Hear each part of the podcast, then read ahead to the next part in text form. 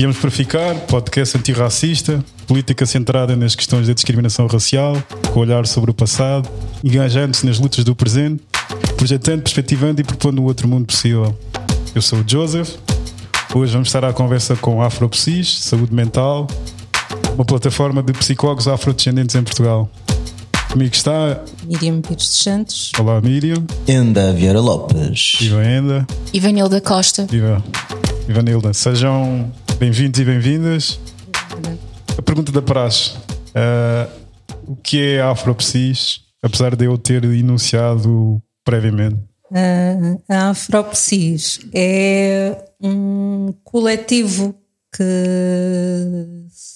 que surgiu em outubro do ano passado Uh, fruto de uma vontade, de um desejo antigo de unir psicólogos e técnicos de saúde mental afrodescendentes em Portugal, no sentido de não estarmos a trabalhar de uma forma tão isolada, uh, para nos apoiarmos mutuamente, por um lado, e por outro, para tentarmos fazer algo para contribuir para a saúde mental das comunidades afrodescendentes. Na altura uh, fomos cerca de cinco colegas que se juntaram, uh, todos psicólogos, uh, do, dois deles estão aqui hoje comigo, o Enda e a, Leonor, que por acaso também foi minha colega de curso.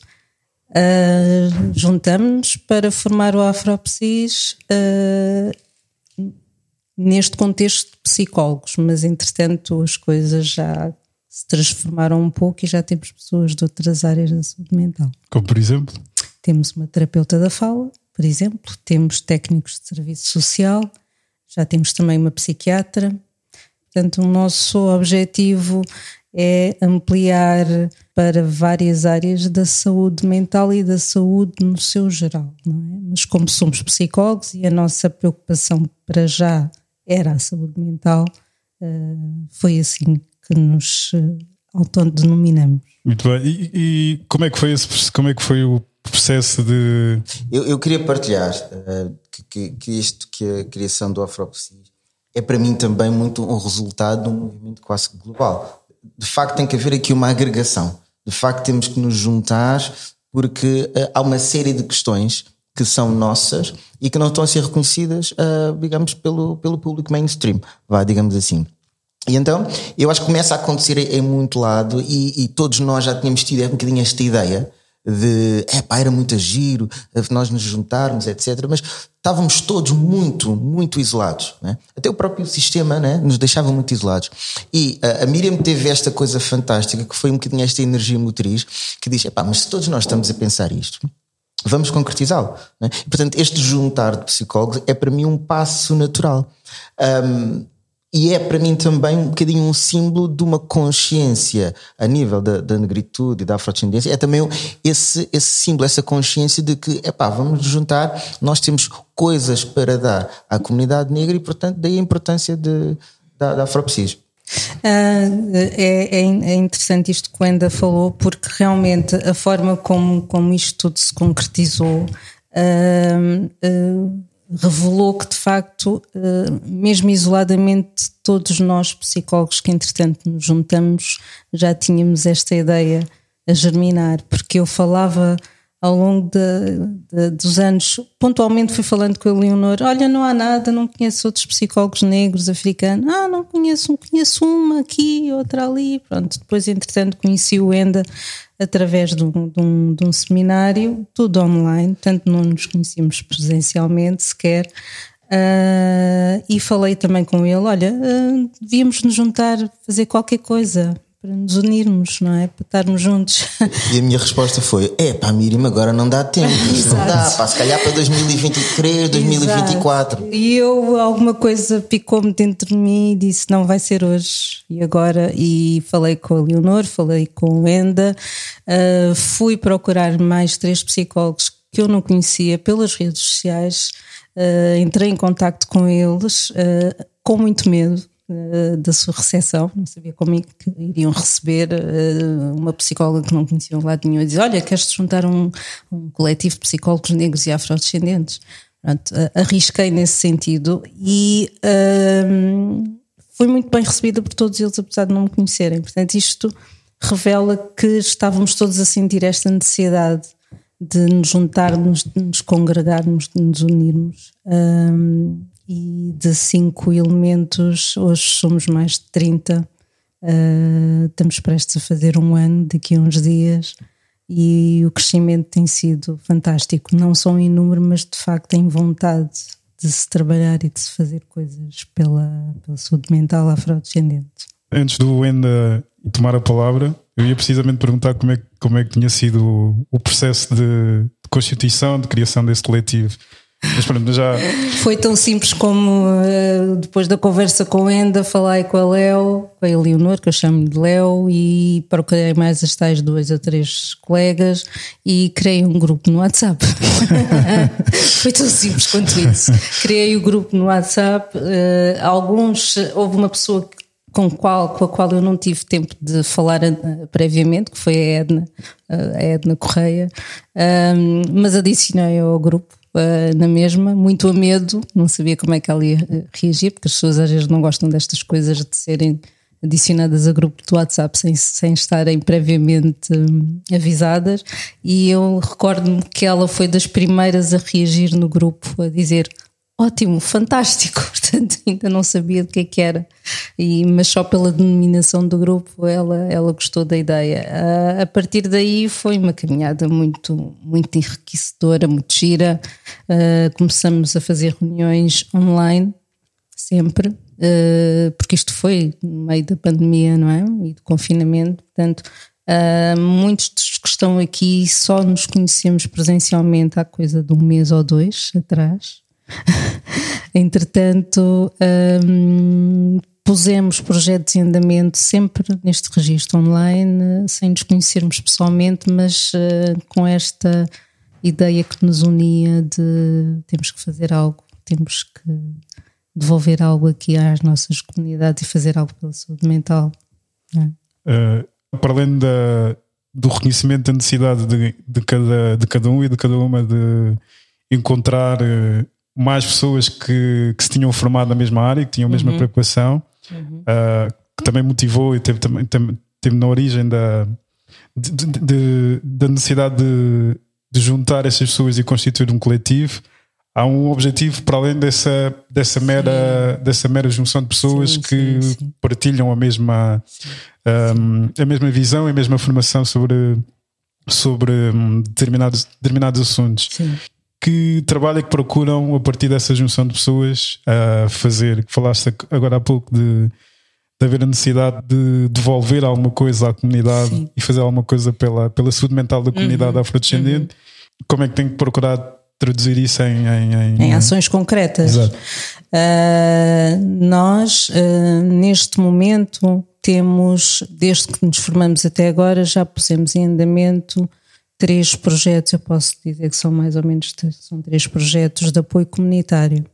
Temos dois grupos, uh, entretanto, do Afropsis, que se separaram por áreas geográficas e estão a colaborar uh, junto de associações locais em dois uh, bairros específicos. Já os posso dizer aqui, não estou a cometer nenhuma inconfidência temos uma, um gabinete, entre aspas, uh, da Afropsis no bairro da Quinta da Princesa, do Seixal, uh, em colaboração com o projeto Tutores do Bairro, onde damos apoio psicológico gratuito a algumas pessoas da comunidade identificadas uh, pela coordenadora do projeto como pessoas de facto com necessidades de apoio psicológico em situação muito difícil um, em termos socioeconómicos, não é? E que não têm de outra forma possibilidade de aceder aos serviços de cuidado de saúde mental. Eu posso dizer que nesta, nesse projeto em particular, por exemplo, apoiamos uma pessoa de etnia cigana uhum. e nem sequer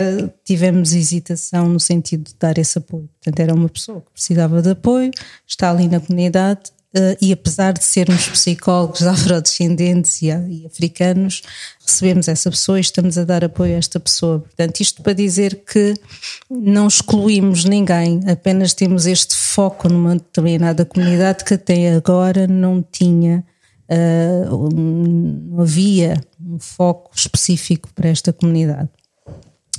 Temos uma outra, um outro projeto também de intervenção, uh, de colaboração a nível da saúde mental, que é o projeto da, do Casal da Boba, e o Enda se calhar pode falar um pouco mais sobre isso, uh, onde também se estão a desenhar uh, atividades de intervenção e de colaboração junto da comunidade. Um, neste projeto, por exemplo, da Quinta da Princesa, do qual eu posso falar mais, que é onde eu estou, nós colaboramos com atividades diversas, de workshops, rodas de conversa, ainda, ainda no sábado tivemos também lá junto uh, deles a fazer uma atividade de lançamento de um livro com, com as falas africanas. Uh, dinamizamos rodas de conversas de mulheres, etc, etc. Portanto, temos ali uma presença que ainda, ainda está muito no início, as pessoas estão-se a habituar a nos ter lá também, uh, porque nós vamos lá dar os apoios lá na comunidade. Né? Portanto, a, a ideia é utilizarmos os recursos que já existem em cada comunidade recursos físicos, não é? Salas e espaços e fazer lá as atividades, não é? Que é para não estar uh, a sobrecarregar ainda mais estas pessoas que já sabemos têm umas vidas muito difíceis em termos de, de recursos financeiros e de tempo também. Sim. Uh, e vamos a esses locais. Ainda só temos estes dois projetos, mas a nossa ideia é que cada, cada psicólogo, cada grupo de psicólogos, em termos geográficos, identifique junto de si situações parecidas e em sete uh, projetos desta natureza. Também uh, pusemos em marcha um projeto de apoio psicológico, apoio psicológico em contexto de catástrofe a refugiados africanos no âmbito do conflito armado na Ucrânia. foi lançado por uma colega nossa, que é a Marta Isaac, um, lançamos este, este projeto, pusemos online nas nossas, nas nossas redes sociais, mas a verdade é que não tivemos grande procura. Um, mas está, está em aberto e está disponível se alguém tiver essa necessidade, não tem que ser necessariamente um refugiado da Ucrânia, é? Pronto, pode, desde que seja refugiado de guerra africano, que não encontre resposta, lá está, noutros serviços, porque nessa altura quando eclodiu o conflito na Ucrânia, foram postos eh, à disposição de, de, de, dos refugiados muitos serviços de apoio psicológico, eh, inclusive uh, com, a, com a preocupação de serem ucraniano, dirigidos a ucranianos, e depois nós vimos aquela, aquela situação dos, dos, dos refugiados africanos que nem conseguiam sair da, da Ucrânia e que saiu em condições ainda muito mais complicadas e não víamos nenhuma oferta, nenhum apoio. De, nenhum apoio. Lá está, é sempre isto que nós acabamos por perceber. Portanto, há, há uma grande mobilização para refugiados e imigrantes de, outras, de, outras, de outros pontos geográficos, mas depois os africanos é, há um grande silêncio de, de respostas e é um pouco isto que nós também queremos oferecer. Um, no fundo, para complementar também um bocadinho que a, que a Miriam está a falar, eu acho que uma das coisas muito interessantes dentro do Afroprecis é que nós somos muitos, vivemos de imensas, uma grande diversidade de, de áreas de, de, psicologia, psicanálise, cognitiva comportamental, sistémica, etc. Um, todos nós temos já uns mais do que outros em termos de carreira, em termos de percurso, do que é que gostam, uns gostam mais de investigação, outros gostam mais de trabalho clínico, outros gostam mais de trabalho de rua. Então isso dá uma diversidade incrível e, e é como se os projetos vão, vão acontecendo. Porque quando nós nos juntamos e começamos a pensar o que é que a nossa comunidade precisa, uh, pau, pau, pau, pau, pau, pau, começam a aparecer imensas, imensas coisas. É? Estes projetos foram alguns projetos que nós, todos também aqui em regime de voluntariado, vamos conseguindo um, deploy no terreno, conseguimos fazer no terreno. Um, às vezes assim com sacrifícios pessoais, etc., mas com, muito com esta sensação também de serviço de, de missão e de propósito. Mas além destas intervenções, nós também pensamos muito no o que é que nós podemos fazer para melhorar a qualidade do próprio terapeuta, do próprio psicólogo na, na intervenção. Porque a nossa formação não engloba nada destas questões acerca da negritude da africanidade. E então o que é que acontece? Nós estamos a aprender uns com os outros, uhum. connosco, com literatura, E no fundo uh, sentimos que estamos a ocupar um espaço que não foi propriamente um espaço que nós queríamos ocupar, mas de repente nós aparecemos lá e de repente alguém, ah, era preciso isto, ah, pois era, então olha, vamos fazer, olha, era preciso aquilo, ah, né? e começamos a sentir que estamos aqui quase sem mãos a medir, somos 30, mas mesmo assim não uhum. somos poucos, uhum. não é? Uhum. Então, pá, desde divulgar muito o trabalho que os psicólogos africanos, negros africanos podem fazer a nível de, de uma própria linha que é a psicologia africana, que vai também aqui incorporar uma série de questões ligadas à africanidade que nós não aprendemos, mas de facto desde 1968, que é uma disciplina que já existia na faculdade, nunca ouvi falar. Também não. não é? um, a promover as questões ligadas a, por exemplo, intervisão, supervisão, reduzir um bocadinho esta, este, este isolamento que quem, principalmente quem está a fazer terapia clínica, está lá no seu gabinete, etc. Um, pá, mas é preciso saber, é preciso partilhar uns com os outros, não é? ter este sentimento de, de comunidade. É? Pá, e como isto há, há muitas coisas ainda muito, muito, muito para fazer. Querias acrescentar alguma coisa, Ivanila? Não, só estava a querer acrescentar que embora eu tenha uma formação mais recente que os meus restantes colegas, eu também não tive essa disciplina. Foi ao participar num congresso da APA, em que fui, é que descobri, entre aspas, que existia uma divisão dentro deste, desta organização de psicólogos americanos dedicada especificamente às pessoas negras, havendo uma subdivisão para a mulher negra. Eram informações que eu não conhecia na faculdade. Eu comecei o meu percurso em 2013. Sim, uh, a tentativa da pergunta ou de lançar a conversa há bocado era concretamente saber o que é que, o que, é que já tem feito no, no terreno, digamos assim, era procurar entender vocês enquanto psicólogos ou enquanto pessoas que, que se formaram em psicologia, mas também que são, acima de tudo, ou, ou primeiro, ou antes disso, pessoas, pessoas negras, um, de que modo é que sentem que o racismo um, tem, tem, tem impacto uh, a nível psicológico na, na, na, nas pessoas racializadas, uhum. que, que, fez com que, para além daquela necessidade, da necessidade de encontrar os nossos pares que se formaram nesta área por todas as razões ou por, por, manifestações daquilo que é o racismo, da maneira como a educação ou como os, os percursos uh, das pessoas racializadas na área da educação são tão desregulados, são tão desregulares e, e, são, e, e, tão desiguais que faz com que para os alunos e para as alunas que vão estudantes chega uma determinada altura em que o prosseguimento do estudo não é, para muitos, não é possível, porque eles conseguem fazem de uma com, com, com um nível de desigualdade e de sacrifício que não é comparável à maioria, digamos assim. Uhum.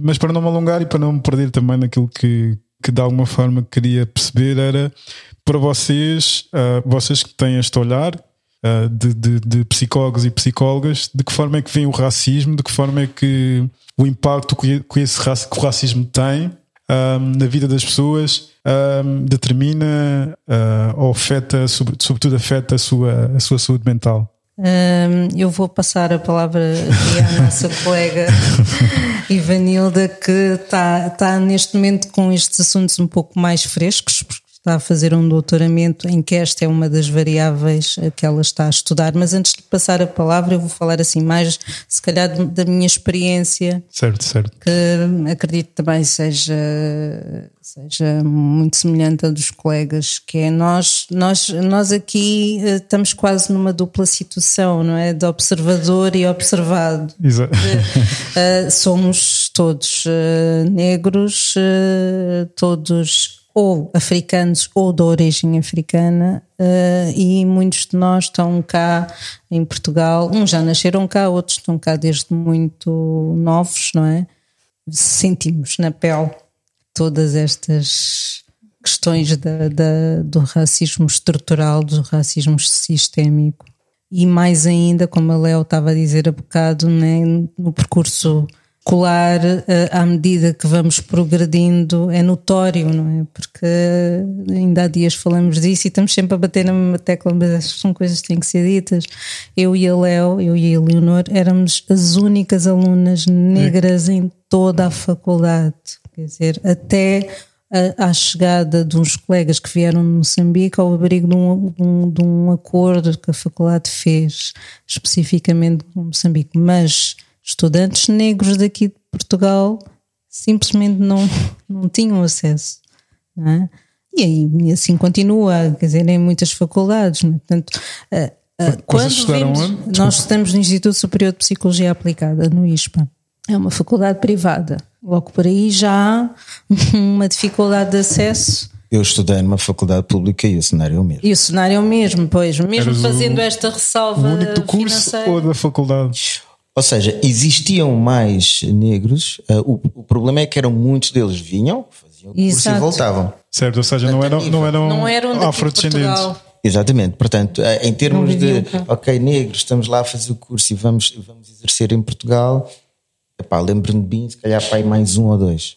E em comparação. É em 2000, eu espero que, que, o panorama esteja diferente, é? mas quando falo com o Ivanildo, diz-me que não. Não, não, não mudou muito. Não, está diferente. Em comparação com a concentração de afrodescendentes que existem, que existem cá, certo, nas sim. comunidades cá, não é? É notório. A notória essa ausência nesse, vê, nesse espaço. É, à medida que vamos uh, progredindo academicamente, vamos vendo cada vez menos. E, e isto é um reflexo das barreiras, das inúmeras barreiras socioeconómicas eh, que estão. Uh, as, as faculdades e escolas é apenas um dos espaços é, onde se vê essa dimensão, não é? Sim. Às vezes vai a um café ou vai ao teatro e olha à volta e tipo. Uma presença desse, da, da vida. Um rastão branco. Para não falar da questão, é, é, antes, antes, ainda antes de passar a palavra a Ivanilda, para não falar da questão em termos, de, em termos curriculares, da ausência de referências a. Totalmente, totalmente ausente. A única coisa que eu me lembro que nós tínhamos lá no ISP era havia ali uma, uma linha de, não tínhamos uma cadeira, mas que era da etnopsiquiatria, pronto, em que se falava vagamente, olha, existem outras raças, existem outras culturas, mas nada especificamente dedicado à, à comunidade afrodescendente, e estamos a falar de Portugal, não é? Sim. Que tem uma relação histórica uh, com a África, com os países uh, africanos uh, de expressão portuguesa e uh, depois aqui no mundo académico, estamos a falar do mundo académico, não, se, não, não está refletida esta relação, esta presença. Voltando aqui à questão do a primeira pergunta, a primeira parte da pergunta, se havia uma relação direta entre o racismo e a questão questões a nível da saúde mental, sim, uh, o racismo na forma de discriminação racial está bastante estudada, nomeadamente a nível da saúde, em que há um, há estudos que apontam, que apontam e referem que efetivamente existe um comprometimento, é nocivo para a saúde, de saúde no geral, tanto física quanto mental. Em nível mental, há investigação, mas a maior parte da investigação não é feita em Portugal. Não é uma das variáveis estudadas, muito estudadas em Portugal. Temos a questão do estudo da orientação sexual, mas no que se refere à variável uh, racial, nem sempre é referida nos estudos. Como a Miriam tinha referido, eu estou a fazer o meu doutoramento atualmente e uma das variáveis que eu quero estudar é esta questão racial, se há uma diferença, mas isto ao nível da autoestima.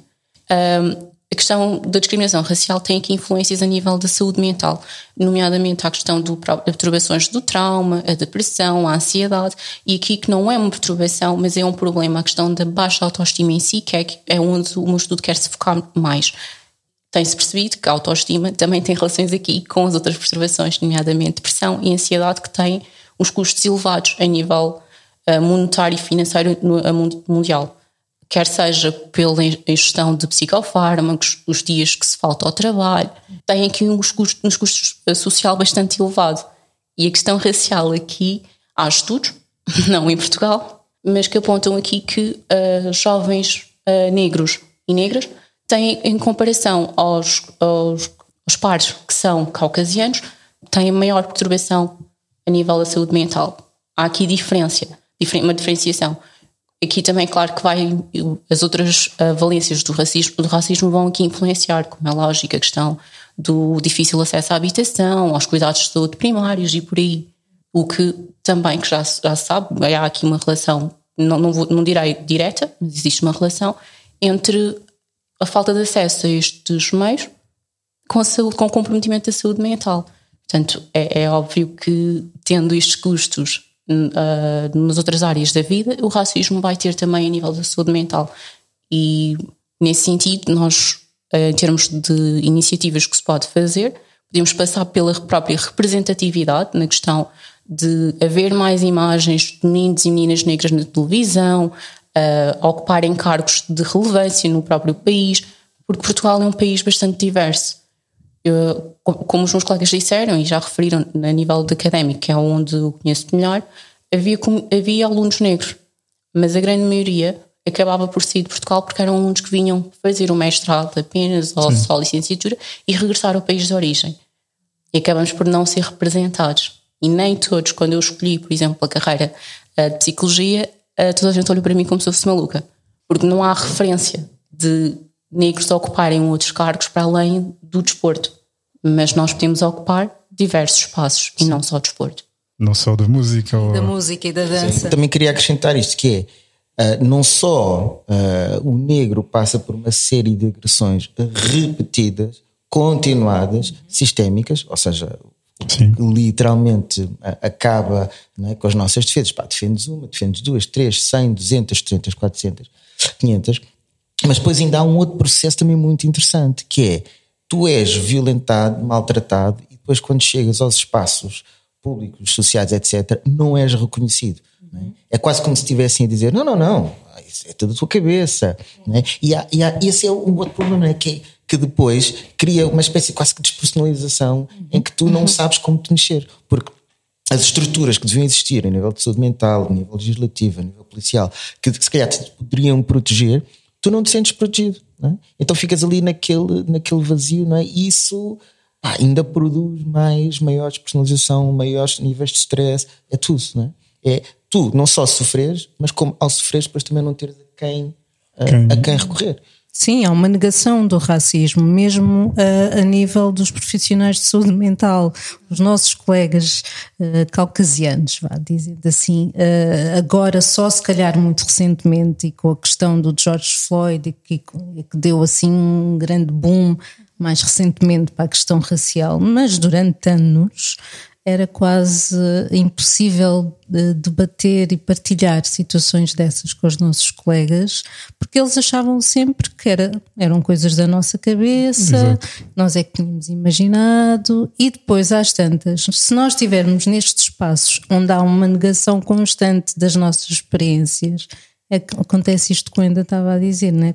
Começamos, defendemos uma vez, duas, mas depois as nossas defesas esgotam-se, nós esgotamos psicologicamente, pomos em causa também a nossa própria identidade, pomos em causa aquilo que estamos a sentir, porque estamos a sentir agredidos, mas depois há um não reconhecimento desta, desta não, desta, há um não reconhecimento dessa agressão. Uh, e uh, ficamos sem espaço de expressão para estas, para estas questões e nós em psicologia sabemos quando não conseguimos uh, dar expressão às nossas dores, elas vão se transformar em doença. Queria dizer também que é, é importante nós fazermos aqui a questão temporal, que é, um, eu fui jovem nos anos 90, portanto, em Portugal eram questões que não eram debatidas e, por acaso a minha tese final de curso foi precisamente sobre as questões das estratégias identitárias que os jovens usavam em Portugal e ao contrário do que existe hoje, porque hoje, uh, hoje o tema é, é falado, não é? Mas uh, os, as estratégias que os jovens utilizavam muitas vezes eram estratégias de um, usar do, dois tipos de, de, de, estratégia em que eu para me um, eu para me adequar ao mundo exterior, não é? Tinha que de certa forma por vezes aniquilar aquilo que eu sou em casa, é? E obviamente que isto também cria um, um, um buraco em termos de quem somos a, a nossa a, dentro da nossa da nossa identidade. Portanto, hoje em dia houve um trajeto que foi que foi feito, é uma questão debatida e, e quando as pessoas questionam mas isto é uma coisa nova? Não, isto não é uma coisa uhum. nova. A questão é que hoje em dia nós podemos assumir, é? já podemos assumir que isto é uma questão. Não é? A não representatividade, o facto de, de, dos próprios professores na escola verem, encararem o aluno negro como um aluno que fará um, um percurso mínimo, não é? isto é, é, cria também um vazio na, na nossa própria na, nossa, na, na, construção da nossa identidade. E a Cristina Roldão fala muito fala sobre isto. É? Léo, tu introduziste aí uma coisa fantástica que tem a ver com esta questão do tempo. E falaste no tempo, em termos do, do contexto tempo, e isto também foi outra questão que se calhar foi obliviada até por, muitas vezes pela nossa questão de saúde mental, que é nós não estamos a sofrer só desde que nascemos. Uhum. Né? Mas, enquanto famílias, nós herdamos questões que nós, que nós chamamos transgeracionais. E, portanto, uhum. há também toda essa dor transgeracional que já vem de lá atrás. E a malta diz: não, mas isso agora já não existe. Não, não mas as dores, as feridas continuam cá, porque elas continuam a ser reabertas nestes, desde as microagressões às agressões que continuam a existir, às questões do racismo sistémico e estrutural, que também depois também impedem a ascensão, a, criação de, também de empregos e de, de outro tipo de, de estatuto ou de vivência do próprio negro, não é? E portanto isso é muito, muito, muito importante. É que um, foram 400 anos, não é? Muitas vezes, muitas vezes é o próprio negro que acredita nas narrativas de desvalorização uhum, do africano. Uhum. É muitas vezes ele que uh, ensina aos seus filhos, não é? Como se ensinava, olha, não faças barulho, uh, mantém-te quietinho, etc. Por uma questão até de sobrevivência. Isso, não é? isso. É sim, sim. Não mas, é crítica aos nossos passados. Sim, mas ah, é foi estratégia de sobrevivência. É? Mas exatamente, mas nós uhum. agora cada vez mais temos que perceber, não, não, espera lá que as uhum. coisas não são bem assim. É? E temos de criar uh, estruturas, quilombos, formas de nós também conseguirmos ir buscar aquilo que são as nossas forças, ter orgulho na nossa, na nossa ascendência, na nossa, uh, na nossa herança porque não temos que só que manifestar estes traços transgeracionais de dor e sofrimento, uhum. não é? Porque foram 400 anos de dor e sofrimento, mas foram milhares e milhares de anos de grandes feitos, não é? E isso também temos que nos temos que lembrar. Agora, o problema é que a, a narrativa euro-ocidental diz, não, a África só começou a existir quando os portugueses lá chegaram. Não é? E então nós estamos aqui a pegar-nos a, uma narrativa que nem sequer conhece a cultura, não é? Ah, não tinham escrita, não, não estavam desenvolvidos. Mas, por exemplo, se calhar os europeus é que não tinham a capacidade de conhecer este poder da oralitura, este poder da transmissão oral e de como o saber está impregnado naquilo que fala não é? Todas uma série de questões. E é por isso que quando nós falamos de, de, da psicologia africana, achamos que é tão importante. Porque a psicologia africana, o grande propósito dessa psicologia é, no fundo, resgatar uma série de ferramentas e tecnologias ancestrais, obviamente adaptá-las àquilo que elas são hoje, mas pôr isso ao serviço do nosso desenvolvimento, enquanto africanos e enquanto seres humanos. Porque eu acho que não é uma coisa só para os negros. Eu acho que nós estamos, temos esta hipótese de pôr em cima da mesa uma série de, de, ferramentas de pensar que pode fazer com que isto seja uma visão muito mais abrangente. Não, é? não só para nós, que acho também é super importante, mas para todo mundo. É património, património da humanidade. Sem dúvida. Muitas das coisas que foram ditas, estava aqui pensando numa que é um facto que se relaciona com a questão da negação do racismo, da existência do racismo quando se fazem estudos relacionados com o ciclo de pobreza e da maneira como isso passa de geração em geração e de maneira como é que isso como é que é difícil sair desse ciclo. E depois há ramificações de certos estudos que, que relacionam isso até com a questão com a questão de, da saúde mental como é que isso tem impacto nas pessoas pobres. Mas não há um recorte não há um recorte racial em relação a isso porque dentro desses grupos de, de, de pessoas pobres há, uma, há um grande setor que são comunidades racializadas, são comunidades afrodescendentes.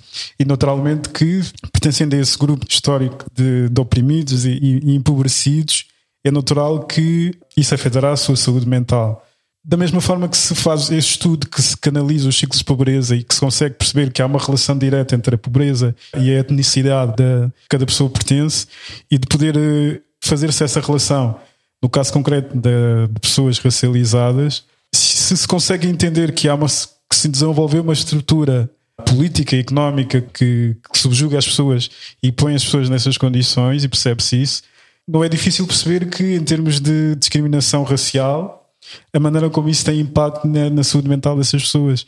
Diria que não há, não há, não é por, pela falta de evidência destes, destes factos que são, que, são, que são visíveis e que são observáveis, que há, que há falta dessa ausência de, de, referências em termos académicos, em termos bibliográficos, em termos de, em termos de estudos, mesmo por pessoas que tenham, essa, que tenham formação em psicologia, consigam perceber isso, mas porque, precisamente porque a maneira como, como, como a questão é olhada pela negação do racismo determina, determina essa política pública de, determina esse olhar sobre visibilidade das questões negras. Exatamente. Um... Quer dizer, há imensos estudos, mas não em Portugal. Sim, sim, sim, sim, sim. como há imensos estudos que, por exemplo, têm a preocupação da, da, sobre a questão sexual, mas depois não há sobre a questão, sobre a questão racial. Uhum, uhum. é a falta dessa vontade política ou falta dessa visão. A história dos censos, não é? Exatamente. Ficou, ficou de fora. Ficou de fora, fora mais uma vez. Porque supostamente não, não, não, não, não há necessidade de fazer isso, porque no fundo do fundo Portugal não é um país racista, portanto não há, não há necessidade de. Já havia questões éticas, mas dá um bocado aquela sensação de que a neutralidade em determinados aspectos beneficia o agressor. Há uma necessidade que a comunidade negra precisa. Precisamos saber quantos somos, onde é que estamos, uhum. quais são as nossas uh, doenças, patologias. Nós precisamos saber isso. E pá, o census, não digo que seja a única, mas era uma das, uma das ferramentas que nos poderia ajudar muito ajudar, a fazer isso, a fazer esse mapeamento, fazer esse mapeamento e fazer trabalho direto com, com essas populações, não é? Sim, daria esse panorama que depois permitiria aprofundar em cada. Em Eu acho cada... que há um receio dos números, porque realmente no dia em que se fizer este levantamento a sério, os números vão ser tão expressivos que vai ser impossível continuar esta estratégia de silenciamento e de negação porque é, nós, nós vemos, não é? Nós, eh, pessoas racializadas, vemos todos os dias, em todo o lado, os sinais desta, deste racismo estrutural, destas barreiras. Nós sentimos, basta pôr o pé na rua. Os observadores internacionais também vêm. Quando vêm pessoas de fora, de facto, também vêm. Portanto, e, e acho que, no fundo, uh, uh, falando um pouco mais como psicóloga, esta negação de facto vem de um receio de um reconhecimento de uma realidade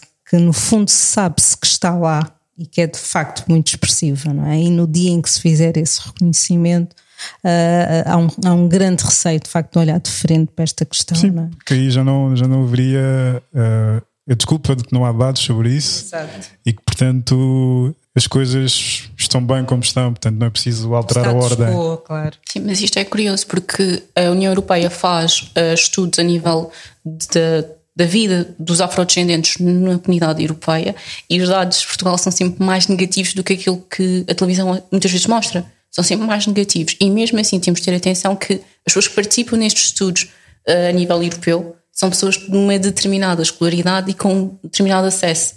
E se nesses casos já é um bocadinho assustador, como é que será quando conseguirmos apanhar as, as, camadas mais empobrecidas na população? Que era o que a Miriam estava a dizer, os números vão ser extremamente assustadores. Sim, vão dar a dimensão do problema que tem-se negado.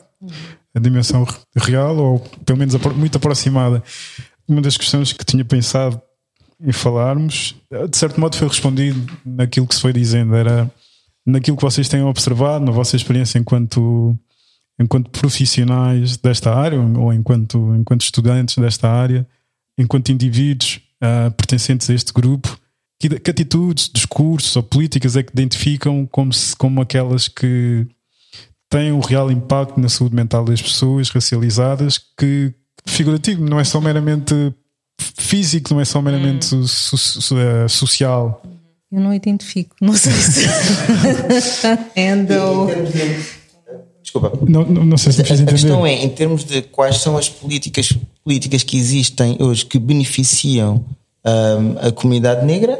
O que eu estava a querer entender, ou estava a querer de alguma forma assim, se pudéssemos tentar de alguma forma sintetizar, era na vossa experiência enquanto, enquanto observadores e observadoras, que, que, comportamentos, que atitudes, que discursos, que políticas é que identificam como aqueles que têm uma marca tem um impacto psicológico na vida das pessoas racializadas, que não são aqueles que não são só políticas, não são só políticos ou discursos que agridem, digamos, fisicamente as pessoas racializadas, mas aquelas que vão para além disso ou, ou, ou sobretudo centram-se na, na, na, saúde mental das pessoas racializadas? Olha, algumas que já falámos, né? por exemplo, a questão da subrepresentação de casos positivos acerca da população um, afrodescendente. Né? Portanto, é muito raro nós estarmos a ver situações, estarmos a ver uh, casos de sucesso. Ao contrário, existe uma sobre-representação dos casos negativos. Né? E, portanto, isto a nível dos, dos mídias é logo, uh, acho, que é, acho que é um impacto, né? porque a imagem que passa, não só para a população, para a população branca minoritária, mas também para os próprios africanos, também às vezes há aquele quase sentimento de vergonha, tipo, é pá, nós, é? Começamos a acreditar nessa, nessa narrativa, porque é uma narrativa que nos é dada uh, a, nível, a nível académico, a nível social, todas essas coisas. É? Depois, outra coisa que também falámos aqui, que é uh, a falta de ocupação dos espaços. Uh, nós não temos acesso aos espaços, não, estamos, não estamos nos sítios, quando vamos muitas vezes uh, sentimos, olha, eu sou um negro privilegiado porque vim ao teatro. Vim ao teatro e à minha volta não há mais, mas é porque eu sou o único, sou o único preto que gosta de teatro, não sou de certeza, não é? Mas se calhar, uh, se calhar nos bairros, etc., existe, não é? Existe dentro das comunidades, mas depois, se calhar, às vezes cá para fora é mais difícil uh, conseguirmos ter, ter acesso a isso. Um, pá, as, as, questões económicas e estruturais, não é? Uh, que fazem com que também, a nível da, da upward mobility, como é que se chama? De, de as pessoas poderem subir. Ascensão social. A ascensão social, não é? Eh, que faz com que também depois haja menor investimento uh, também nos, uh, nos próprios processos de, de, educação, não é? Os locais onde estão, onde, onde as populações muitas vezes em termos de quando são realojadas, etc. Tudo, tudo, acontece, o estigma que existe acerca das comunidades, das comunidades negras a maneira como muitas vezes a polícia também age, logo aquele. Uh, ah, pronto, houve ali um grupo de miúdos, etc. Vou já lá, vou já lá, faz, vou já lá fazer confusão. Né? Eu lembro-me de, de, de eu ser miúdo um, e estava a andar de skate, não é? E houve um tipo que disse: Oh, seu bandido, para lá. Eu disse: Bandido, mas eu não sou bandido. Ele disse-me, mostrou-me o, o, emblema da polícia e disse: Eu nunca conheci um preto que não fosse bandido. Né? Uhum. Portanto, há, há, toda uma, uma narrativa uh, a nível das forças policiais, a nível da maneira como são desvalorizados os discursos uh, de, dos eventos que acontecem, etc. Não é? Uma falta de proteção e parece que nós andamos aqui a tentar uh, salvar assim as mejinhas, porque existe todo um outro sistema é? que, que puxa para baixo quando uh, os dados nos censos dizem que não fazem sentido, eu já passei por esta situação, fui ao médico e disse, tanto pediram-me para a minha nacionalidade, disse sou portuguesa, e no entanto um, foi lá, um, a cruz foi para o sítio de um, estrangeiro. Portanto, isso são, são, são, são agressões constantes, uhum. diárias, em vários setores, não é? Uhum que, que hum, é difícil depois nós conseguirmos, parece que andamos sempre aqui, é isso, tentar eh, chegar eh, ao topo e há sempre qualquer coisa que nos puxa para, para baixo, porque em todos os setores há sempre pequenas agressões que nos vão dizendo tu não, tu não és pertença a este lugar. Eu diria que há aqui, uma, há aqui uma dificuldade ainda na sociedade portuguesa de uh, aceitar que existem negros portugueses. Portugueses negros. Há ainda essa dificuldade, né? portanto, o negro é sempre estrangeiro, é de fora, mesmo que já tenha nascido cá, mesmo que os pais tenham nascido cá. Há este não lugar em, uh, ao qual somos repetidamente remetidos. Uh, o Joseph estava a perguntar um pouco de políticas eu não sei, não conheço nenhuma que beneficie. A única coisa que me ocorreu agora, e fui consultar ali aqui o nosso, o nosso Instagram para me recordar, a única coisa que me lembro que assim de destaque, e mesmo assim não foi, não foi política, foi um, um ato político uh, no qual nós fomos incluídos, foi a celebração do Dia do Afrodescendente uh, que a Câmara Municipal de Lisboa uh, promoveu este ano. Um, no Pelouro da, da Cultura, uh, para o qual fomos convidados uh, para estar presentes. Né? Tivemos lá nesta pequena celebração muito simbólica, uh, com muito pouca gente. conhecemos muitas pessoas de valor aqui da nossa comunidade que não estavam lá e foi assim um bocadinho uma sensação bocado agridoso. Por um lado, uau, pela primeira vez está a haver esta celebração para a qual fomos convidados e é um marco, um sinal de que algo está a acontecer, mas depois é tão pouco uh, comparado com o que é necessário fazer uh, que, seja, que chega a ser assim um bocado desolador, mas realmente não, eu assim, políticas que possam beneficiar afrodescendentes a nível da saúde mental? Não me ocorre nenhuma. Só fazer aqui uma notinha que eu acho que é também muito interessante, que Uh, não sei se foi a primeira ou foi a segunda vez que a Câmara Municipal uh, celebrou, não tenho foi certeza. Foi a primeira vez que fizeram uma celebração na, no Salão A Câmara talvez, mas eu acho que já tinha sido comemorado ano passado. Mas mais, mais interessante do que isso é que estamos em 2022, não é? A década e, do afrodescendente. Uh, estamos na década pois. do afrodescendente e, portanto, oito anos depois. Depois, é? sim. Sim, sim. Faz, faz isso. É tipo, Já no fim. Sim, estamos, estamos no fim, não é? desta questão. Há aqui uma, uma questão que eu acho, pronto, se calhar agora aqui mais, mais do ponto de vista uh, até do que é que eu acho que as questões uh, do, da, da, população negra também pode até trazer de bom à comunidade, que é muitos portugueses não vivem um, separadamente estas questões de nacionalidade, identidade, ancestralidade. Né? Branco, branco, branco. Português, português, português. E então há, há também uma, quase uma, uma, noção de identidade que, é, que, assim, que é muito. Um, muito colada. Que é fixa, não. Que é fixa. Não varia. Exatamente. E uh, o, o, facto de nós estarmos cá e de repente começarmos a mexer com essas teclas todas, né? e de repente, epá, a identidade eu sinto-me português, a minha ancestralidade é africana, epá, e a minha nacionalidade é portuguesa. Né? Por exemplo, e isto as pessoas têm, ainda têm muita dificuldade uhum. em perceber que, que são coisas diferentes. É? E, e, isto é uma, algo que nós podemos trazer à comunidade, a perceber, olha, vamos refletir sobre isto. Porque eu também acho que é muito importante a comunidade mainstream, portanto, uh, os portugueses de origem europeia, portuguesa, etc., é muito importante eles poderem refletir sobre a sua própria condição. É perceber que tipo de população portuguesa, e, referindo à, à, parte mais branca, que tipo de população portuguesa, que tipo de impacto é que nós podemos e queremos ter a nível da, da igualdade racial, da igualdade de oportunidades e todas essas coisas, não é? E portanto, nós estamos aqui numa posição fantástica para poder dizer: olha, atenção, o nosso sistema tem falhas. Agora, claro está, há sempre uma resistência de, de não, tem falhas. Não, comigo resulta muito bem.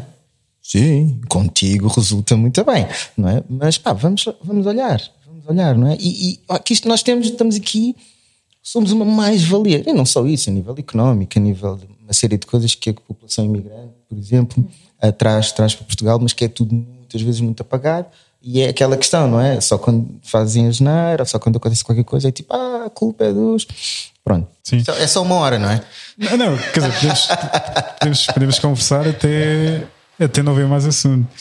Mas sim, mas uh, o que estavas a dizer ainda, de, sim, a presença de, de outros corpos, uh, de corpos racializados que, que, trazem, que têm toda uma história por trás, um, seria, seria e é uma possibilidade das, das, das, das, pessoas nacionais brancas poderem questionar a sua, própria, a sua própria identidade, a sua própria origem e, em último caso, questionar a própria, a própria origem da espécie humana, porque um, se, formos, se, formos, a pensar a nossa, o, o, o, de onde é que nós vimos, recuarmos. recuarmos, chega a uma certa altura em que vamos perceber que não fomos sempre isto, não fomos a nossa origem não é totalmente homogénea, uh, é feita de é feita, é feita de misturas e portanto não há aqui uma não há aqui uma pureza uh, e que há um certo grupo que tem essa pureza enquanto enquanto a outra enquanto a outra não.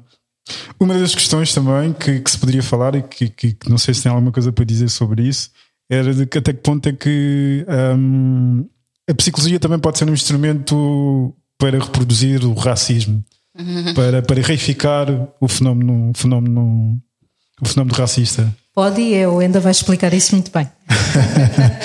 É, para, quem, para quem é psicólogo, sabe que a APA, a American Psychology Association, é uma das associações de psicólogos com mais impacto no mundo, né? são, são norte-americanos. Um, e eles, um, como é que eu ia dizer? A psicologia, tal como todas as outras, todas as ciências, surge num determinado contexto. É criado por um determinado grupo de pessoas, por um determinado contexto, e isso faz com que também venha impregnada de uma série de filosofias, de olhares sobre o que é que é ser humano, sobre o que é que é estar doente, sobre o que é que é o que é que é psicólogo, o que é que não é, o que é que é normal, exatamente, sobre o que é que é normal e o que é que é patológico. Ora, se essa noção vem apenas agregada ali de um grupinho, né, isso faz com que tudo o que depois seja diferente daquilo que é normal para aquele grupinho seja, seja visto por aquele grupinho como anormal. Ora, e se esse grupinho impõe a sua visão ao mundo inteiro, então quer dizer que há um, há um sítiozinho onde estão os normais e tudo o resto está fora. Eu gosto de contar esta história, que é a história dos macaquinhos, uh, em que a selva estava toda muito bem, não é? E estavam todos a discutir, epá, quem é que é o animal mais inteligente, quem é que é o animal mais inteligente.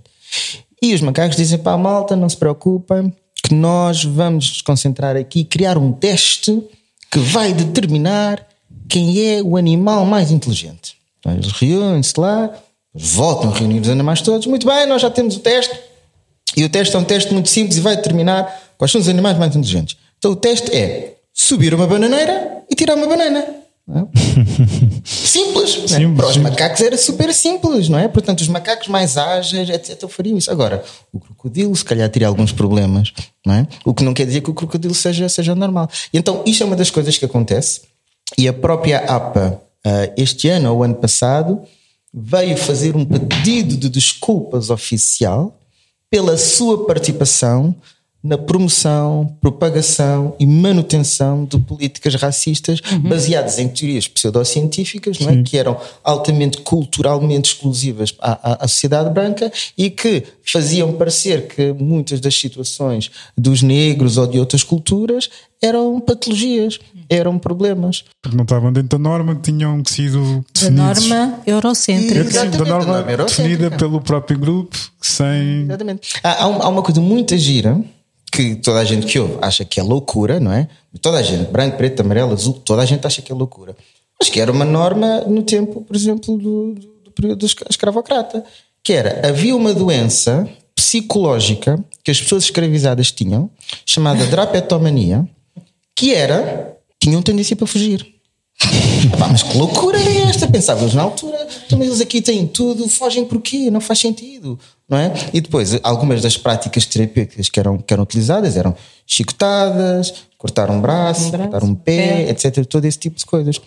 Portanto, é para nós vermos o quanto nós muitas vezes podemos estar tão centrados é? naquilo que é a nossa questão cultural que depois tudo o resto que nós vemos como estranho uh, não, não conseguimos conceber isso nem perceber de onde é que vem. É? Perceber porque é que. Lá está, volta, volta, volta ao mesmo. Porque é que a África não tinha escrita? Quer dizer, e até tinha, mas pronto. Mas porque é que a África não tinha escrita? Porque é que a oralidade era tão importante? Uhum. É? Porque é que havia determinados rituais? Não é? Qual era o papel desses rituais? É? Depois vem, de facto, toda uma colonização que tenta fazer uma normatização de tudo é? e depois com uma série de, de complicações que tem. No outro dia estávamos no, na, quando estávamos lá a falar com a CPCJ, uh, ah, estávamos aqui também nós três a falar sobre isso, e uh, há, uma, há uma colega que fala: Ah, pois, porque a educação africana é muito violenta, não é? E tem castigos muito violentos. E uh, pensa, ai, como é que vocês vão trabalhar isso? E aquilo que nós estávamos a tentar dizer é não, não é verdade. A educação africana não é muito violenta. O que existe é uh, uma série de práticas violentas que foram sendo feitas às pessoas colonizadas e escravizadas e que isso passou a ser uma prática que as próprias pessoas que estavam escravizadas começaram a reproduzir. É? Uhum. E então isso não é aquilo que nós falaríamos acerca de que é, é a tradição um, ancestral acerca da visão da criança, né? no povo Kikongo, o que, como é que uma criança é vista, que é um sol, que é preciso de uma aldeia, etc. Isto não é. Uh, isto são, digamos. Um, como é que se diz? Resquícios. De, resquícios. Não, não é, são deturpações, uhum. não é? Não é constitutivo. De... Pois não. Exatamente. Uhum. E, é preciso perceber isso, não é? porque senão depois nós estamos a, a reproduzir é mitos como ah, os africanos são muito violentos, os africanos gostam de bater, etc. Mas a identificação prática... ao agressor. Pois, exatamente. Nós chamamos em psicologia. É exatamente isso. É uma identificação ao agressor. Portanto, são práticas de, de, que os nossos agressores nos, nos, nos, nos, nos fizeram e isto foi eh, de tal forma violento Trauma é? Traumático. Tão traumático, né? creio que um trauma geracional, uh, que estas práticas foram incorporadas uh, pelos nossos antepassados e passadas de geração em geração e a partir de certa altura houve uma normalização destas práticas, não é? Uh, e é isto que agora também é preciso trabalhar. Como é que a psicologia pode contribuir? Bem, para mim, uma das coisas que eu vejo tem a ver com a elucidação, tem a ver com a identificação de justamente os fatores que têm sido obstáculos à autonomia, à autodeterminação uh, do, dos povos negros e uhum. africanos. Uhum. Uh, há uma coisa que eu acho que é essencial que tem a ver com a língua. É? A língua é muito importante, e embora, por exemplo, a nível dos palopes, a língua portuguesa seja muito importante, porque é uma língua franca, por exemplo, se não falarmos em Angola, é, é uma língua que se calhar mantém a unidade nacional, mas acho muito importante que nós possamos aprender a nossa língua. Uhum. Isto porquê? Porque a nossa língua é um depositório cultural. cultural. É um depositório que molda até a maneira como tu olhas para o mundo. É? A linguagem, a cultura. E isso é uma das coisas principais. Eu acho que a psicologia, aquilo que deve fazer é exatamente isso. É ir à procura de perceber exemplo, numa determinada cultura, o que é que é constitutivo né? e o que é que pode ser uh, resgatado e utilizado para que as populações tenham essa autodeterminação e esse, esse saber. Por, por, exemplo, voltando a falar aqui um bocadinho de, das associações americanas, em 1968, não é? isto é que eu acho que é chocante, porque eu tirei o meu curso em 2000, em 2000 acabei o curso em 2000, portanto passou muito tempo desde, desde 1968. Mas em 1968 há um grupo de psicólogos negros que pertenciam à APA que reclamam com a APA dizendo epá, não há autores negros, eh, não, não há suficientemente trabalho ao estudo eh, que trabalhe ou identifique as questões dentro das comunidades negras e é preciso que a APA faça alguma coisa. E a APA não liga, não é? e então eles saem e formam aquilo que hoje é a Association of Black Psychology, em 68, onde eles vão fazendo muito desse trabalho. Na altura está muito focado nas questões de identificar a nível da comunidade negra norte-americana, uh, dos bairros, etc. Mas depois de identificar, identificar, identificar, identificar, identificar, identificar, identificar, identificar, pensa, pá, mas também temos que arranjar soluções. É? E, as, e as soluções não têm que ser sempre mais subsídios, mais isto, reclamar. Não, também tem que haver aqui alguma determinação. E é nessa altura que também começam justamente a pensar: olha, pá, vamos perceber como é que se fazia em África. Não, é? não necessariamente a prática prática, mas qual era a filosofia? O que é que, o que, é que era? Qual é era a visão que estava por trás? Era, exatamente. Qual era a visão? Como é que eles viam o mundo? Não é? E, e, pá, e vão descobrindo muitas coisas que são super importantes, por exemplo, para as comunidades africanas, como a questão de espiritualidade. E não de espiritualidade, não em termos de religiosidade, mas uhum. a, a, forma ancestral, como a África se relaciona com o mundo. Sim. É? A Europa, o Ocidente, tem uma visão muito mais dicotómica do mundo, África não. É? Eu estava a falar com, um, com, com um rapaz da, que é o Gã, de, de Candomblé, e estava a falar tipo, ah, esta religião, ele diz, religião não, porque religião vem de religar, e na filosofia africana nunca houve separação não há separação e, portanto, não há religião no sentido, este sentido de, ai, olha, nós estamos separados porque caímos do, do paraíso e agora temos que nos religar. Não, porque beber água é espiritual e sagrado. Cuidar de bebê, uh, lavar roupa, é? a, a mulher cozinhar é visto também como, como espiritualidade, porque em algumas filosofias é a mulher que tem o poder de transformar aquele alimento é? em refeição. Portanto, toda uma série de coisas e uma riqueza imensa e cultural que nós africanos temos, mas que nos é negado, não é? Eu acho que a psicologia pode ter esse papel, que é justamente ir buscar um, coisas que, que, podem nos ajudar a perceber que não existe patologia. Quando pensamos, por exemplo, na noção de tempo, a noção de tempo ocidental é como se fosse assim uma, uma fita métrica que tu vais dividindo. É? Uhum. portanto, é pá, agora aqui, acabou aqui, começa aquilo, começa aquilo. A visão de tempo africana é como se fosse um saco. É? Onde tu vais metendo lá coisas. Portanto, é normal, é tipo, olha, estou em tua casa às 4 horas, não é? mas então aparece outra coisa e, pá, e a gente vai fazendo outras coisas e tal. Quando dá conta, chegou lá às, às 5. É? Mas é uma, é uma coisa que é comunitário. Não é? Esse, rapaz que, que, que falava, ele dizia assim uma coisa muito engraçada: o candomblé começa quando está pronto e acaba quando chega ao fim. Que é, que é como tem que ser as coisas. Exatamente. é? É, é uma visão diferente. Agora, se tu és africano e de alguma maneira ainda está inscrito naquela matriz transgeracional que tens essa relação com o tempo, depois estás, por exemplo, aqui na Europa e as coisas não funcionam assim. É? E tu às vezes estás neste conflito, não é? Chegas sempre atrasado, és rotulado justamente pelo sistema como irresponsável, atrasado, uh, não, tem, não tem competências, etc. Não é? E isso, pá, tu sentes-te mal com isso, pensar, foge, eu tipo, não consigo ser tão bom quanto os outros. Mas se calhar, se calhar estás a expressar Uau. algo da tua ancestralidade, algo da tua transgeracionalidade, não é? Que tem a ver contigo, e claro, pá, para funcionar neste mundo vais ter que arranjar aqui algumas estratégias. Mas eu próprio senti que quando descobri, por exemplo, isto, entrei muito mais em paz e curiosamente comecei a chegar mais a horas. é? Porque é, é, quase como se de certa maneira houvesse qualquer coisa aqui dentro de mim que resistisse à ideia de eu ser uma má pessoa porque chegava atrasado. É? E de repente, quando eu enquadro e percebo, não, não, isto liga-se ali atrás. É? Uau, incrível! E então a partir daí eu pude entrar em paz e tipo, ok, então aqui vou fazer assim e acolá vou fazer de outra maneira. É? E esta flexibilidade acho que a psicologia pode permitir porque pode permitir justamente dar novas soluções, dar novas visões, abrir para que justamente aquilo que estávamos a falar, a autodeterminação, um, o crescimento de, de, nós enquanto negros, enquanto africanos, e estarmos bem connosco, é? perceber que nós temos direito aos espaços, temos direito ao nosso crescimento, temos direito à nossa existência. É? Diria só que sim, é importante olhar olhar para, para essa ancestralidade, costumo dizer a palavra, para esse passado, não com um olhar eh, místico ou, ou, ou esotérico ou, ou, o que é que seja, mas porque reconhecendo, mas simplesmente reconhecendo que um, há saberes e há formas de lidar com, com, com o mundo que, que detém um, um, um, saber e detém uma, uma, uma, uma, uma visão própria. Uh, e que isso é uh, por não se estar dentro da daquilo que é considerado norma, não significa que, que é destituída desse saber ou que, que não, não, tem, não, tem, não tem validade. Uh, em muitos casos, pelo contrário, só, só, só, só, só, só acrescenta e só contribui.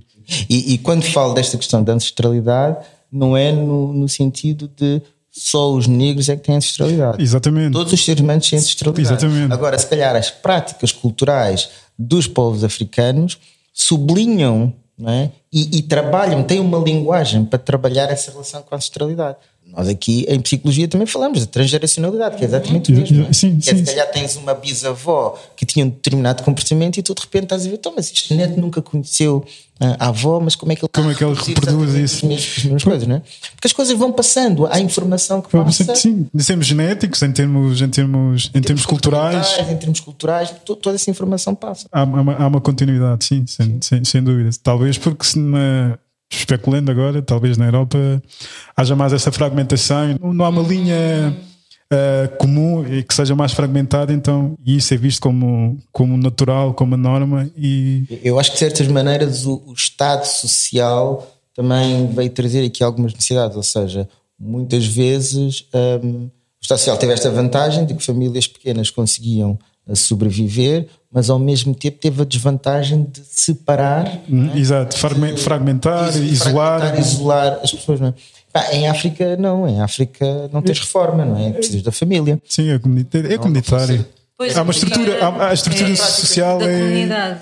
é mais. Eu queria introduzir precisamente Sim. este conceito da comunidade uh, que, que, nós aqui Afropsi estamos a, a fazer e a resgatar um pouco, porque realmente uh, a estrutura eurocêntrica é muito individualista uhum. e, e, o indivíduo tem o seu peso e o seu valor, mas de facto nós existimos muito uh, na relação com o outro, é, é na relação com o outro que nós nos construímos, não é?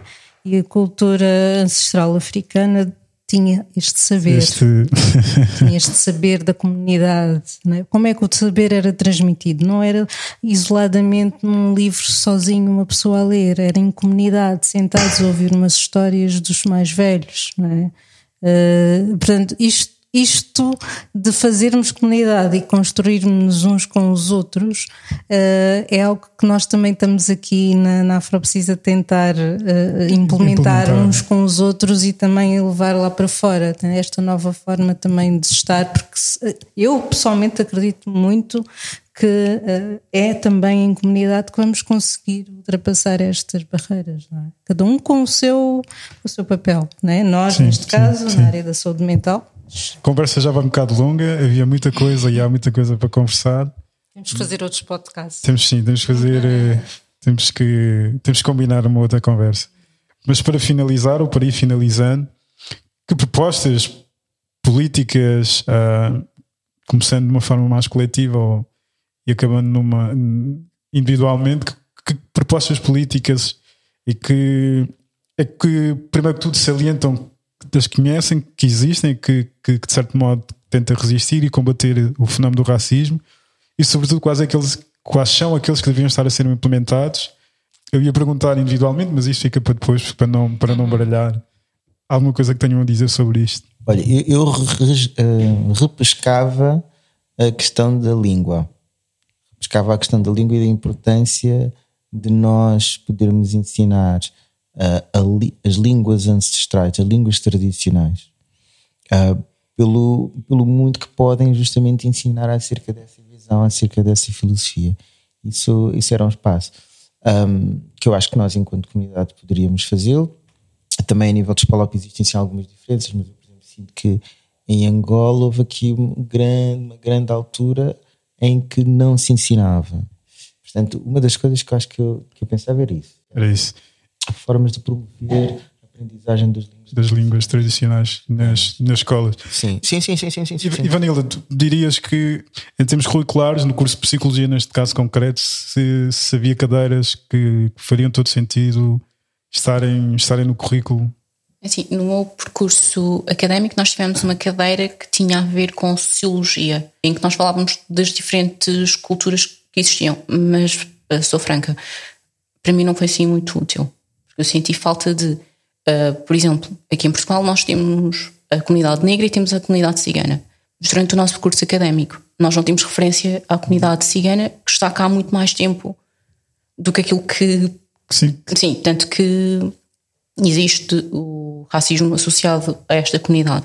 Em relação à comunidade negra, a língua era muito importante a ver, mas um, haverem unidades curriculares a nível de uh, tornarem-nos culturalmente competentes para as diferentes comunidades que existem em Portugal. Por exemplo, uma unidade curricular de um semestre sobre a comunidade cigana, outra sobre a comunidade afrodescendente em Portugal, que são as mais expressivas. Isto não descurando também da comunidade asiática, a chinesa, a japonesa, uhum, sim, indiana, sim. que também existem cá. Mas principalmente estas duas que têm maior expressão em Portugal, seria bastante importante que fossem, houvesse duas cadeiras específicas dedicadas a, a fazer estudos com, com colaboração destas comunidades, uh, podermos intervir, como intervir com estas comunidades, que aspectos devemos ter atenção, que questões culturais que são culturalmente sensíveis e como abordá-las para que possamos, porque essas comunidades também precisam do nosso trabalho. não é só a comunidade caucasiana que precisa. Certo, certo, sem dúvida. Há, há, há um termo que não domino muito bem, mas que, que fala da educação para uma educação orientada para, para uma competência cultural uh, formarem as pessoas no, durante o seu percurso de formação terem uma competência cultural, ou seja, de poderem li, lidar em diferentes dimensões com, com pessoas de diferentes, diferentes origens e, e uma alteração dos currículos dos currículos. Um, nesse sentido faz, faz. É, é necessário. Mas sem, sem, sem, sem de alguma forma tentar uh, regular, mas uh, precisamente, de, precisamente com, com o sentido também de um, ramificar em certos, em certos grupos, segundo, segundo o critério que estás a dizer, de, de haver aqui uma, uma presença da comunidade cigana uh, e da comunidade afrodescendente, mas também de outras, de outras minorias que, que mereciam ter, ter um espaço para poderem ser, ser olhados, neste caso concreto, em termos em termos académicos, em termos de estudos um, sociológicos e científicos. Não sei, para terminar, não sei que propostas concretas, propostas de Nós, políticas públicas concretas. a nível de políticas públicas ainda não estamos preparados para, para, para avançar assim com, com, grandes, propostas. com grandes propostas. Nós estamos ainda a começar, estamos a juntar-nos e a pensar estas questões em conjunto, a amadurecer estas certo, questões. Certo. Uh, por enquanto estamos numa perspectiva de intervenção mais local, mais comunitária, uh, claro que Isso é temos é ideias, sim, já é, sim, mas só que no nosso caso é política ativa no sentido de fazer, fazer para ontem, porque realmente as necessidades eh, estão lá uh, à espera há muitos anos. Mas a partir próprio dessa experiência que tem tido, sim. os trabalhos que tem desenvolvido, O que é que sentem que poderia ser, que a partir é que daí, poderia- legislado ou formulado? Sim, por exemplo, uh, termos uh, uh, apoios a nível camarário, não sei, para iniciativas desta natureza que nós estamos a ter, onde, muito sinceramente, ela só está a acontecer devido à nossa, ao nosso voluntarismo, porque de facto uh, não, estamos a- não ganhamos nada em termos financeiros, muito pelo contrário, não é? Retiramos horas e, e- e- quem conhece o trabalho de um psicólogo clínico sabe que nós, eh, a, a dificuldade que nós temos em ter um, trabalho, um emprego regular, portanto, e as horas para nós, eh, tirar uma tarde eh, umas quatro horas para ir eh, a, um, a um centro comunitário e dar duas ou três horas de, de atendimentos psicológicos gratuitos retira rendimento a, a- a quem faz prática clínica privada, por exemplo. Se houvesse hum, apoios camarários no sentido de dar eh, apoios, ajudas de custo ou até de incentivar bolsas de- de- de- de- apoio para pessoas destas comunidades para terem acesso a cuidados de saúde, porque nós não, não achamos que isto seja uma solução a longo prazo. Certo, sem As dúvida. pessoas têm que ter acesso aos cuidados de saúde, não é? Nós estamos a fazer aqui é apagar fogos, não é? Mas não é uma solução a longo prazo, não é viável, achamos nós que não. Mas, por exemplo, temos colegas da nossa plataforma que estão muito interessados na, na vertente da investigação, por exemplo, Uh, e em uh, fazer um levantamento em termos de números uh, daquilo que nós também já temos feito, porque nós, para além deste, desta parte comunitária, também estamos a dar respostas a nível privado de pedidos de apoio psicológico, pedidos de procura de psicólogos das mais vertentes, das mais variadas vertentes da psicologia clínica, familiar, individual, etc. Uh, e damos resposta também, uh, porque não havia nenhum, nenhum ponto de referência para procura de psi- psicólogos afrodescendentes e agora já acho, já começo a identificar. Só, só para complementar, eu acho muito que há espaço para, dois, para estes dois tipos de intervenção. Que é, por um lado, tens uh, a nível calhar, de legislação, a nível das políticas públicas, que tem que haver efetivamente um olhar, um reconhecer de que existe aqui uma questão e que tem que, tem que ser endereçada. Não é? E daí criar, como a Mira falava, linhas de financiamento, uh, institutos, pessoas que estejam capacitadas é? para poder olhar para a questão e poder desenvolver de forma participativa com as pessoas que estão no terreno soluções ou pensar soluções, mesmo que sejam soluções fora da caixa, porque às vezes essas comunidades têm outros pensamentos e não tem que ser uh, um pensamento mainstream e dizer, olha, esta é a tua solução. Uhum. Não, tem de, ser tem de ser construída. Isto enquanto sociedade civil.